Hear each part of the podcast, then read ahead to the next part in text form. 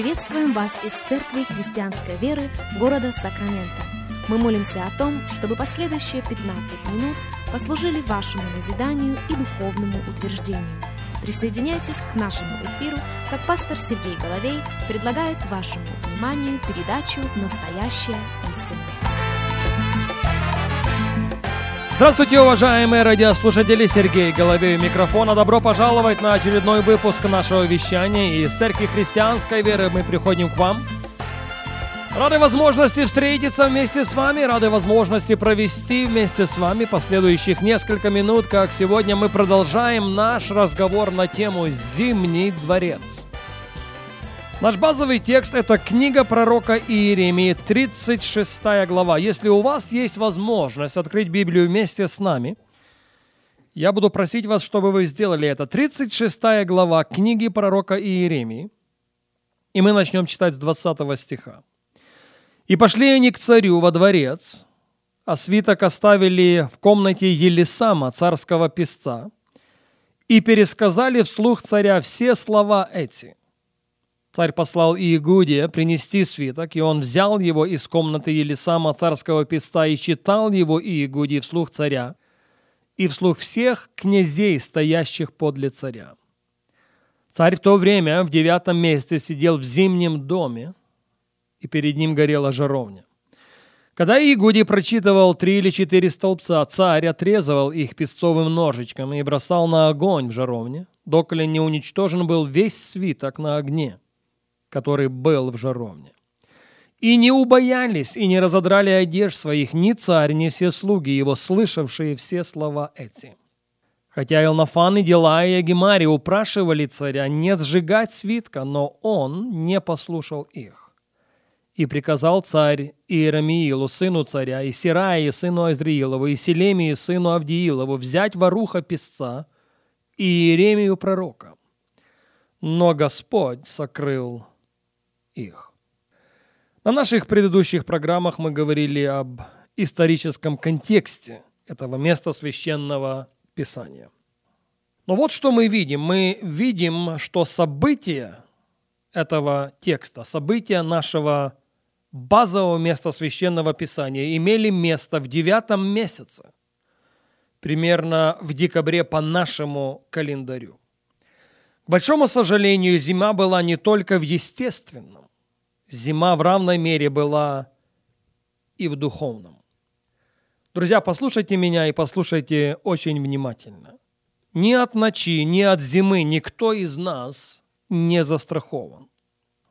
Но ни ночь, ни зима не столько страшны, как страшно то, что и ночь, и зима могут сделать внутри нас. А главное сводится к тому, чтобы ночь не затмила сердце. Важно, чтобы зима не сковала душу. И знаете почему? Потому что когда ночь в сердце, когда зима в душе, мы предрасположены, подобно царю Иакиму, достать свой песцовый ножичек. И поверьте мне, у каждого из нас он есть. И отрезать то, что нам не нравится или не подходит. Уже далеко не первый раз я цитирую для вас стих из второго послания к Тимофею из третьей главы, где в 16 тексте он говорит «Все Писание богодухновенно и полезно для научения, для обличения, для исправления, для наставления в праведности». Ключевое слово в этом стихе – «все». Все Писание богодухновенно, не часть его. Все Писание богодухновенно – и все Писание не 90%. Все Писание полезно. Полезно для научения, для обличения, для исправления. Поймите такую простую деталь, когда Бог хочет что-то сделать в жизни одного человека, семьи, церкви или целого общества, Он посылает Слово. Псалом 106, 20 стих, «Послал Слово Свое и исцелил их, и избавил их от могил их. И даже когда слово имеет обличительный характер, в нем все еще есть сила для нашего исцеления и освобождения. Я повторю это еще раз. И даже когда слово имеет обличительный характер, в нем все еще есть сила для нашего исцеления и освобождения. Посмотрите еще раз 36 главу книги пророка Иеремии, стихи 24 и 25. «И не убоялись, и не разодрали одежд своих, ни царь, ни все слуги его, слышавшие все слова эти. Хотя Илиафан, и Делая, и Гемария упрашивали царя не сжигать свитка, но он не послушал их. Были, оказывается, в окружении этого нечестивого царя люди благомысленные. Заметьте, используется глагол «упрашивали». Они упрашивали его. Они говорили, царь, не делай этого. Отрезая свиток и сжигая его, ты отрезаешь не свиток, ты сжигаешь не свиток. Ты, по сути, отрезаешь себя от источника, в котором твое избавление, от источника, в котором твое исцеление, от источника, в котором твоя победа. К огромнейшему сожалению, эти голоса, голоса рассудка остались неуслышанными. Глаз Божий к царю в письменной форме был полностью и полностью проигнорирован. А теперь я спрашиваю вопрос, как насчет нас? Вселяется ли Слово Божье в нас обильно? Или мы уже давным-давно развили то, что я называю избирательный слух? Мы принимаем, мы радуемся, мы восторгаемся о слове, которое нам нравится – но если оно обличает нас, если оно корректирует нас, если оно указывает на какие-то области в нашей жизни, мы отвергаем его. Один богатый человек подошел к Иисусу с вопросом, что мне делать доброго, чтобы наследовать жизнь вечную? И Христос сказал, ты знаешь заповеди, не так ли? не прелюбодействуй, не кради, не лжесвидетельствуй, почитай отца и мать.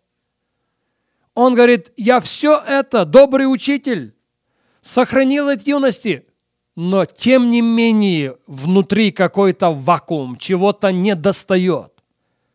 И Христос говорит ему, пойди и все, что имеешь, продай и раздай нищим.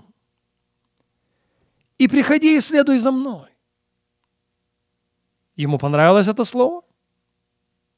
Не Христос пришел к нему, он пришел к Иисусу. Он хотел узнать, чего не достает. И Христос дал ему исчерпывающий ответ.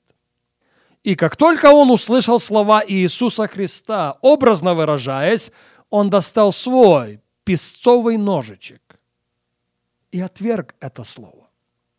Один евангелист говорит о том, что он отошел от Иисуса Христа с печалью.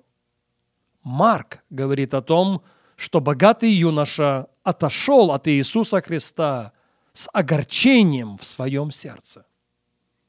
О да, Слово Божье. Да, Евангелие Господа нашего Иисуса Христа может быть оскорбительным для кого-то.